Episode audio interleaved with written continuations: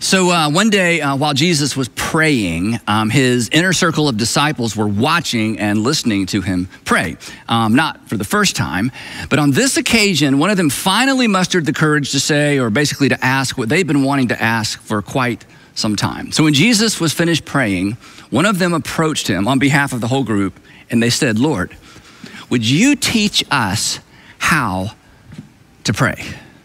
After uh, watching and listening to him pray, they concluded that it's kind of funny. They concluded that maybe they'd been doing it wrong, that they had been praying the wrong way, even though they had been praying their entire lives. Um, they'd been brought up praying portions of the Psalms, um, combinations of some Old Testament writings. They'd been taught to pray by their fathers and their mothers and their religious leaders. So they were actually still praying the way they had been taught to pray as children, reciting memorized prayers. And then Jesus came along. And, well, if he was praying correctly, um, if that's the way it was done, they had a lot to learn. And for reasons we will never know, Jesus actually waited to be asked, and eventually they asked. And when they asked, they said, Lord, we need you to teach us how to pray. We want to pray the way that you pray. Now, I would imagine um, this is something you've never asked anyone to teach you how to do. In, in fact, if someone, imagine this, if, if someone after hearing you pray suggested that you should go learn how to pray because you weren't doing it right, well, you would be offended. I mean, hey, you know that prayer that you prayed before dinner the other night? That, that's not how you do it. I need, to, I need to sit you down and teach you how to pray. And to that very point, in about, I don't know, maybe 10 minutes from now, Jesus is actually going to tell us something about prayer that it might offend you, um, but you won't be upset with Jesus. You'll be upset with me because I'll be the one telling you that according to Jesus, you aren't praying correctly. So get ready because Jesus is about to school all of us on prayer. But we should actually be happy about that. You should be happy about that because let's be really honest for a moment. Um, very few of our prayers ever really get answered anyway, right? Unless we count the prayers about things that were probably going to happen anyway. Turns out your car keys were exactly where you left them, right? Um, turns out you did, in fact, find a parking space, um, but so did several hundred other non prayers. They found parking spaces as well. As it turns out, your team did win, um, but they were expected to win, and when they weren't expected to win, well, they didn't. But when it comes to those other kinds of prayers, um, if you ever pray for what you might consider a miracle, something big, something that if God doesn't come through, it just won't come true. Occasionally, occasionally you get a yes, but sometimes, let's just be honest, you get you get nothing. And perhaps it was a series of nothings that convinced you that there's nothing to prayer, that it's a waste of time, that prayer, well, it just doesn't work. And as we're about to discover, you're right. That kind of prayer, the kinds of prayers that most of us pray, don't work, at least not the way we want it to anyway. But in spite of that, Jesus prayed and he taught his followers to pray. And most of us will continue to pray, regardless of the outcome. In some ways, it's just reflexive, right? I mean, I have an acquaintance um, who used to be a pastor, and now he's an atheist. And we were having a conversation one time, and I said, Can I ask you a question? And I said, And this isn't a gotcha question, I'm just curious. After being a Christian and a pastor for most of your life, do you ever accidentally pray like things aren't going well, and there's sort of a, you know, to whom it may concern, or God help me? And he laughed. He said, Yeah, sometimes I, I catch myself praying. I think we all do. Anyway, back to our story. So, Jesus' first century followers, his first century followers, they grew up praying, but after watching Jesus, they realized there was something very different about his prayers. It was, it was like there was something going on between him and God that they weren't accustomed to. Um, it wasn't just different, it was more intimate, it was less scripted, um, there was more passion and intensity. It was compelling, and it, it made them discontent with their own prayers. So they finally said, Lord, Lord, teach us to pray. To which Jesus may have thought, I thought you would never ask.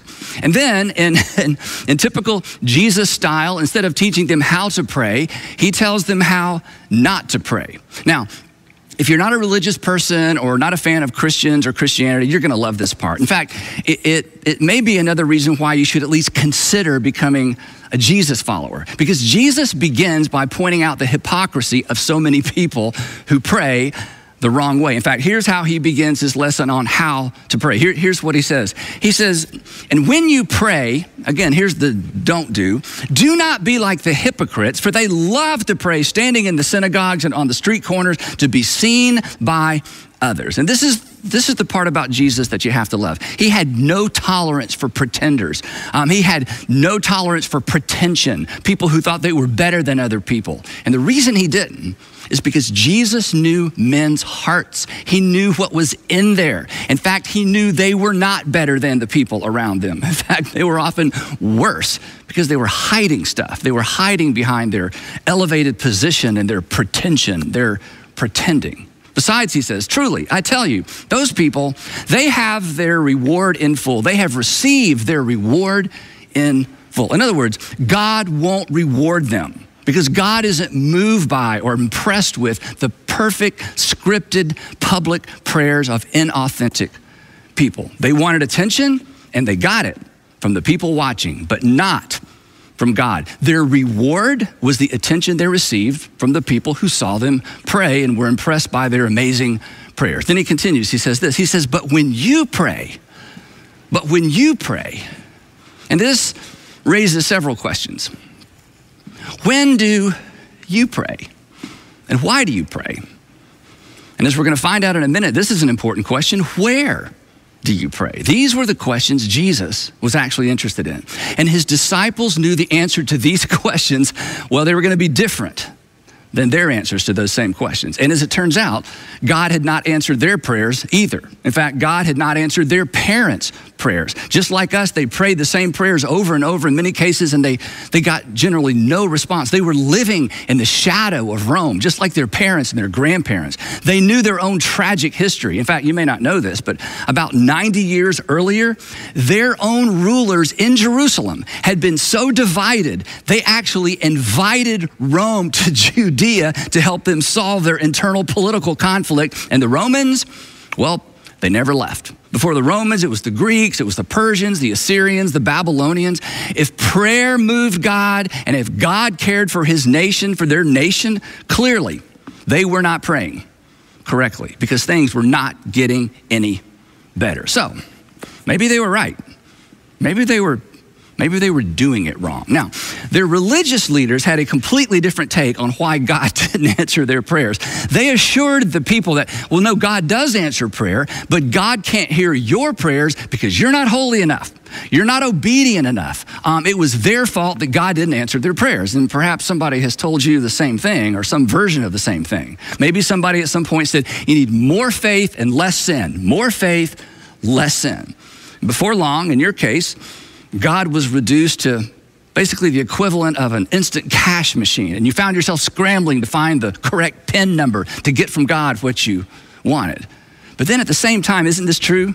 At the same time, you looked around, and there were a whole lot of people who weren't praying anything, and well, they were doing just fine. Life seemed to just work out for them. Anyway, back to Jesus. But when you pray, he says, but when you pray, this is so interesting, go into your room. Now, again, if I were to suggest to you that you can't just pray while you're driving to work, um, walking the dog, um, sitting on the bus, you may respond, Who are you to tell me when and where I can pray? Or you may say, because of your religious tradition, Hey, the way I was raised, I don't really feel like I can pray correctly. I don't feel like I can connect with God unless, unless I'm in church. So I want you to hear these words coming not from my lips. I want you to hear these words coming from the lips of Jesus because he's telling us something very, very important. Something that I think we, like his first century audience, may have missed. Here's what he said But when you pray, when you pray, go into your room and close the door. Close the door. Why? Isolate myself? Why? In my room? Not, not at church? Um, not in traffic? Um, not just before a meal?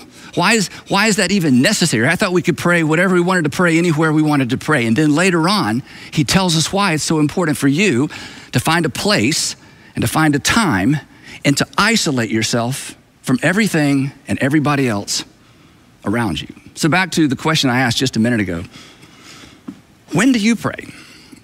Where do you pray? Jesus says that's important, and he'll explain why in just a minute. But first, this this next part. He says this He says, When you pray, go into your room and close the door and pray to your Father who is unseen. Now, this is where I would like to step out of the way and let Jesus come in and elaborate on what he said here. But he doesn't really need to because, well, his words are extraordinarily clear. Jesus instructs us to pray to God, our unseen Father. Jesus instructs us to pray to God, not him, not his mama, not the saints, not the Falcons, and not even the Cowboys. Sorry, I just could not resist. But maybe I should have because this really is important. Jesus instructs us to address our prayers directly to God. But he's even more specific than that. Jesus instructed them, he instructs us to address our unseen God in relational terms. He says, I want you to pray to your Father who is unseen, our heavenly Father, our Father in heaven. And again, maybe it was his casual, conversational, relational approach to prayer that had caught their attention to begin with. Gentlemen, he was saying, Look, I want you to find a place where you can have a private conversation with your heavenly Father. I want you to find a place where you can say what needs to be said in whatever tone you need to use, whatever words you feel are appropriate. I want you to pray in private so you're not distracted. I want you to pray in private so you can pour out your heart. And then your Father, your Father who sees what is done in secret. This is amazing. According to Jesus, according to Jesus, God sees you praying alone with the door closed. Your heavenly Father who sees what is done in secret will reward you. There's that word again, right? Reward. Secret prayer, according to Jesus, is rewarded. Now, remember at the beginning, the religious folks who prayed publicly, what was their reward? Well, they were seen by the public. Those who pray in secret, what is their reward? What's our reward? What's your reward? You're seen. You're seen by your Father in heaven. What if that's true? What if God sees you pray? What if you knew with certainty God saw and heard your prayers? What would you pray if you abs- were absolutely confident that God sees you when you're praying and he hears your prayers? That's what Jesus says. Then Jesus gives us another not to, but he shifts his attention away from their religious leaders to the Romans and their pagan priests. He says, Now here's something else not to do when you pray. And when you pray, do not keep on babbling like the pagans, for they think they will be heard because of their many words. Um, the Greek term babbling actually sounds like babbling. The Greek term there is batalegeo. Batalegeo. He says, don't keep batalegeoing. Don't say the same thing over and over and over. Repetition doesn't move God. Length or style doesn't impress God. He's not looking for the right word or even the right words. In fact, on another occasion, um, Jesus makes this point through a very interesting parable. In fact, he creates an entire parable to make this point. Um, it was directed at some of the professional prayers that he mentioned earlier, um, men specifically who were confident in their own righteousness and just pretty much looked down on everybody else. And here's, here's what he said in the parable. He said, One day, a Pharisee and a tax collector both went to pray in the temple. And the Pharisee's prayer was eloquent, but it was, it was pretty much all about him. He kept reminding God how good he was, how good the Pharisee was.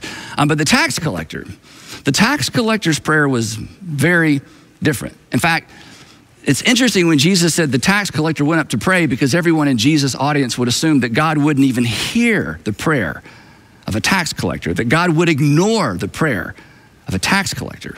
Here's what he said But the tax collector stood at a distance. That is, he stood up against the wall. He stood as far away as he could from the Holy of Holies there on the Temple Mount. He stood at a distance and he would not even look up to heaven.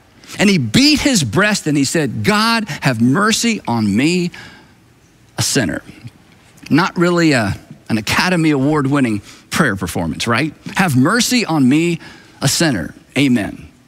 But Jesus, in the parable, gives the tax collector two thumbs up. Basically, he was saying, folks, that's what I'm talking about. We're like, really? Have mercy on me, a sinner? Is that even a prayer?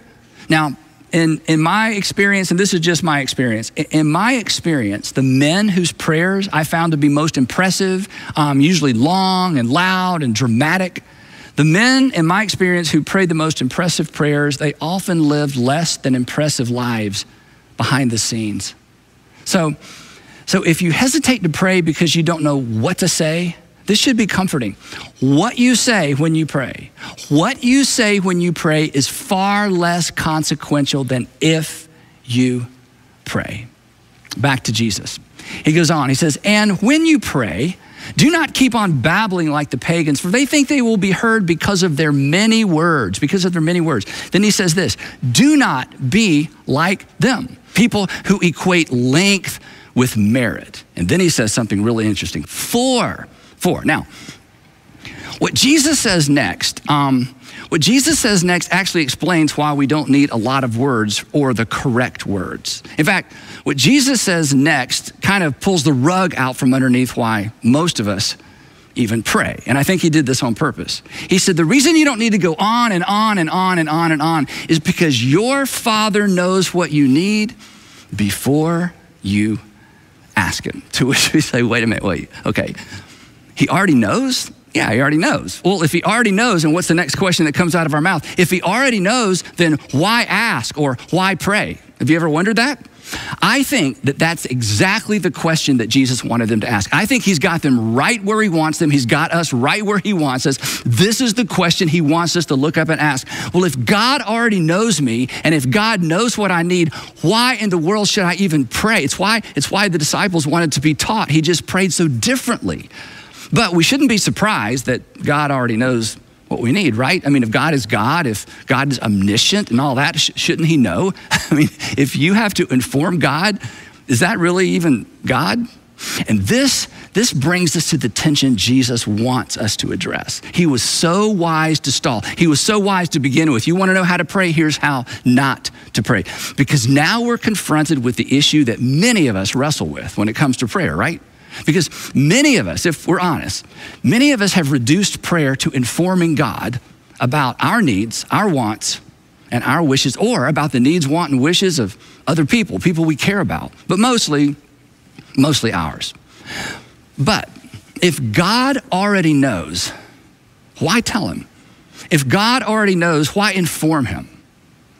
If God already knows, why pray? But again, Jesus prayed. And Jesus encouraged his followers to pray. So, what are we missing? And I think it's at this point in the dialogue that the disciples stand back and realize okay, we were right. We have not been doing this correctly. We haven't even been praying for the right reason. Perhaps that's why God doesn't answer our prayer. He certainly had their attention. I think He probably has ours. Maybe we've been doing it wrong. Maybe that's why you quit doing it at all. And if you're still offended by the suggestion that perhaps you don't pray correctly, then you're exactly where Jesus wants you. He's pretty much telling everybody in his audience, and probably most of us, that we don't know what we're doing. So, they're listening, they're watching, nobody in Jesus' audience moves. And, and here's why they, they don't say anything, they don't interrupt him because they've been around Jesus long enough to know that he may actually teach them how to pray. He may actually resolve this tension. Um, he's just deconstructed their entire prayer paradigm, right?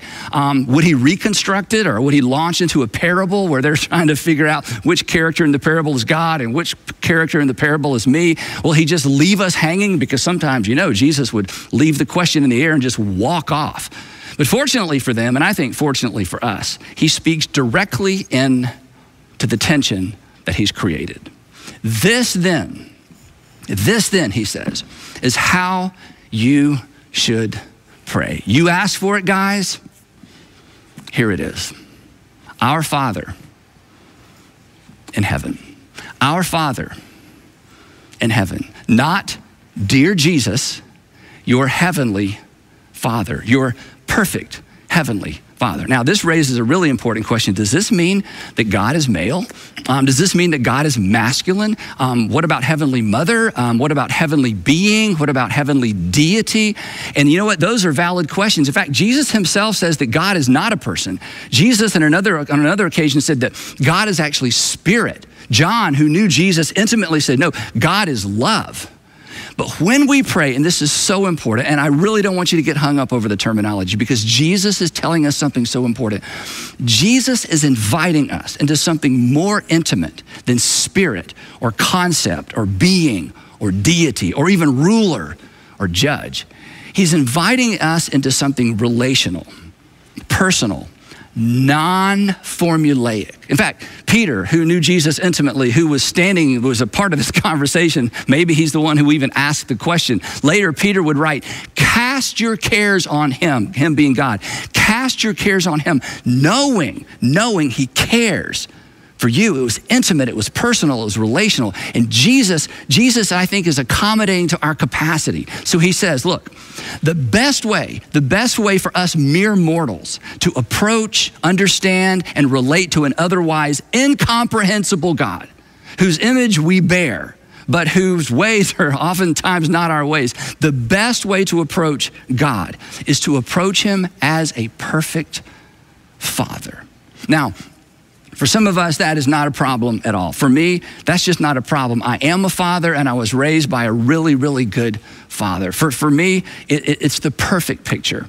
But your experience may be very, very different. In fact, your experience may make this imagery or this terminology challenging. And here's some good news your heavenly father knows that. Your heavenly father appreciates that. Your heavenly Father is willing to enter into that tension with you. So here's my advice just bring all that with you when you pray. Because if Jesus is correct, and I think he is, to opt for any other image or to opt for any other concept other than Heavenly Father, it may mean that you miss something. Perhaps it means you'll miss out on something. He continues Our Father in heaven, and then here's the part we oftentimes skip Hallowed be your name. His point is this that when we pray, remember he says this is how you should pray. When we pray, we should pause and acknowledge who we are addressing. The great God who has no equal, no rival, the uncreated creator, who, by the way, has invited you to address him as Father. Think about it infinite and intimate infinite and intimate. When we pray, we should pause right there. We don't, but we should. Heavenly Father, hallowed, hallowed be your name. What an honor it is to address you directly, to know I'm known, to know that I'm heard, to know that you've considered me in relationship with you. Now, let's be honest, it's difficult to do that in traffic, right? Th- this is why Jesus began the way he did. You want to know how to pray, he says? You got to get alone. You got to get quiet. You need to create some space to appreciate what's taking place. Don't just say your prayers. Don't just say your prayers. Here's the bottom line when we pause, this is so important. When we pause to reflect on who God is, we gain a better understanding of who we are and why we're here. We gain a better understanding of the relationship between the creator and the created. This is, this is the place in prayer where we recenter. This is where we, we regain our bearings. This is where we remember the broader context of our lives, our little lives that are, well, they're only made significant not because of what we accomplish or how long we live. They're made significant because of whose image we bear and whose children we are. And if you skip over or rush by that, you will be tempted to skip over and rush by what follows. In fact, you'll resist what follows. And what follows is why we pray. What follows is the purpose of prayer. It explains why you need a place and a time, why you need to close your door or walk outside to get away from the things that distract you, the pressures and the responsibilities that, that leave us with the impression that this is all there is and that we are all that matters when we rush by addressing who God is. Basically, prayer prayer reduces God to a good luck charm. Prayer becomes a reflex, a sort of a last glance in the mirror before leaving home, a wish me luck before a presentation or an exam. If we if we don't begin by experiencing some sense of awe, our Father in heaven, creator of all things, great is your name. Skip that. And what he says next will be lost on you. It's why what follows rarely ever shows up in our prayers. It's why our prayers, I think, are so predictable and oftentimes so ineffectual. Dear Heavenly Father, thank you for this day. Now here's my list. Got to run. Back to Jesus and the disciples. Jesus, teach us how to pray. Teach us how to pray like you prayed. Okay, he says, this then is how you should pray.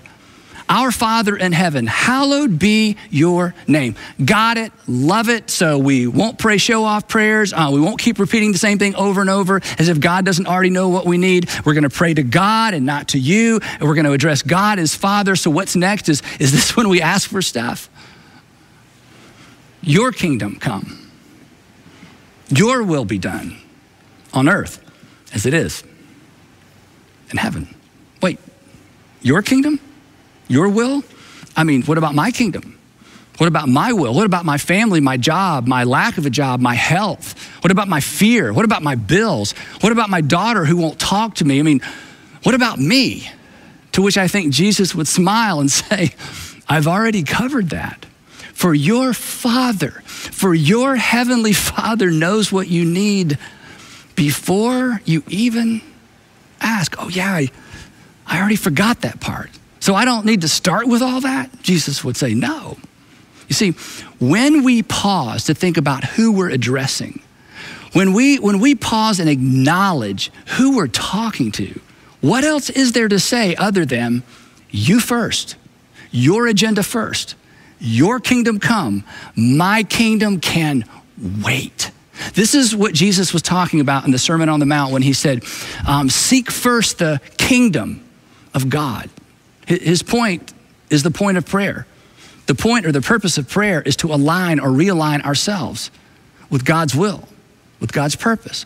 The, the purpose of prayer, the purpose of prayer is to surrender our will, not to impose it. Heavenly Father, be, before I ask anything, I want you to know that, well, I want, I want what you want, your will be done. Prayer is not about moving God, but being moved by God. It's not about convincing Him to do our bidding, but allowing Him to get us to the place where we are willing to do His. In fact, this was the very thing, the very thing we find Jesus wrestling with in the Garden of Gethsemane right before he was arrested. You're familiar with this story, I'm sure. Father, he prays, I dread this. I don't want to go through with this. There's nothing about this I'm looking forward to yet. Remember this?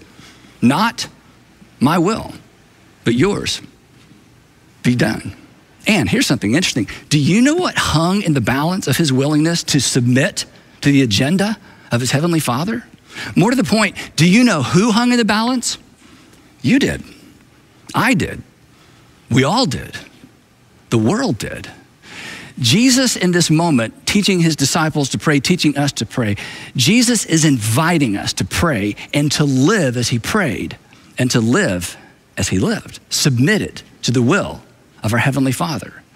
To be blunt and to be maybe a little personal, according to Jesus, if we pray in, with any other posture than a posture of submission to His will, His agenda, we aren't doing it right. This is why um, I like to pray on my knees when I can. And my dad taught me this. Now, in our culture, we don't bow our knee to anyone, right? I mean, we're Americans. But Jesus says you should bow out of gratitude, out of gratitude that you can address your king as your father. We should bow out of recognition that his will should be done even when it conflicts with ours. And isn't it true? We usually skip that part in prayer, don't we? And I'm like you, I get this. I've, I've got my own little kingdom. I've got my will for my life. I have an agenda of my own. And Jesus assures us that our Heavenly Father knows all about our fragile, temporary little kingdoms. So we don't have to start there. In fact, we shouldn't start there. Heavenly Father, your agenda before mine, your kingdom, a, kingdom of conscience, a kingdom fueled by a new command, a kingdom where what's best for people is what's best because they are your image bearers as, as well. Your kingdom come, your will be done. Now, how can I help? And where am I possibly getting in the way?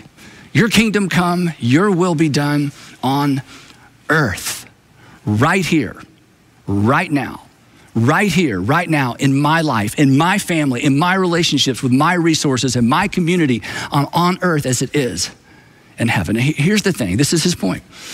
Until we get there, until our wills are surrendered to his, come on.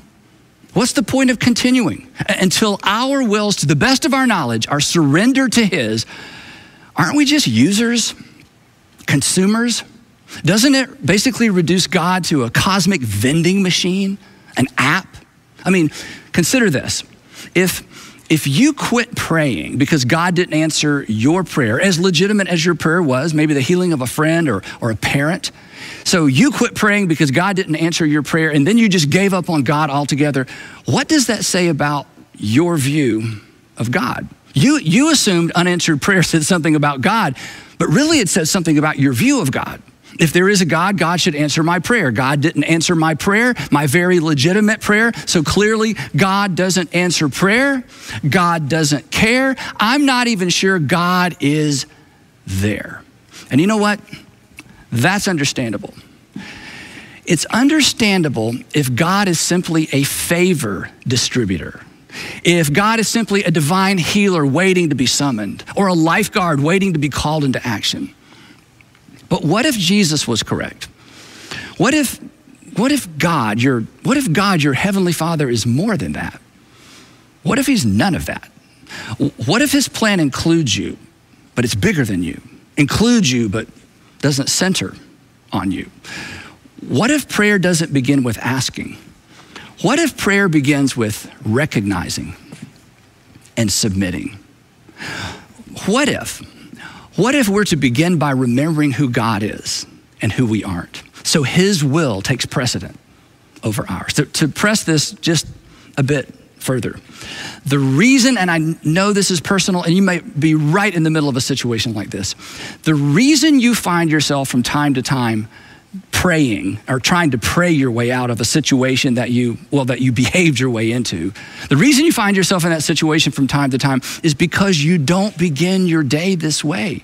You, you don't begin your prayers this way. You don't begin surrendered to your father's will. So you and we and I, we, we get our unsurrendered selves into situations we can't get ourselves out of, situations we would have avoided if we had begun the day and continued the day in a thy will be done posture, right? And then, even when you find yourself in a mess that you created yourself, how do you pray? It's still about you, right?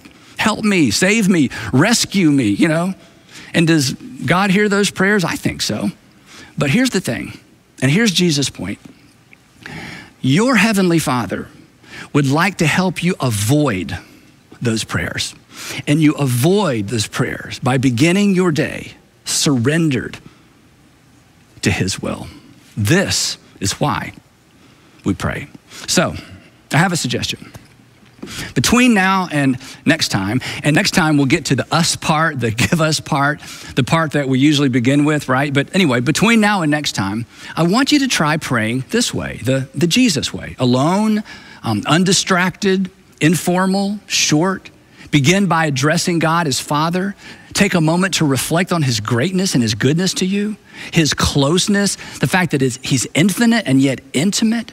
And then Tell him that his deal, his agenda, his kingdom is going to be your priority all day long. In fact, use Jesus' words Your kingdom come, your will be done right now. Your kingdom come, your will be done right now, right here. I am happy to participate. And if that is a sticking point for you, if you're not quite ready to say, Thy will be done in my life before you even know what His will is, that is okay. You just learned something so important. So pause there and identify what's keeping you. Come on, what's keeping you from praying, Thy will be done? And I'll give you a clue.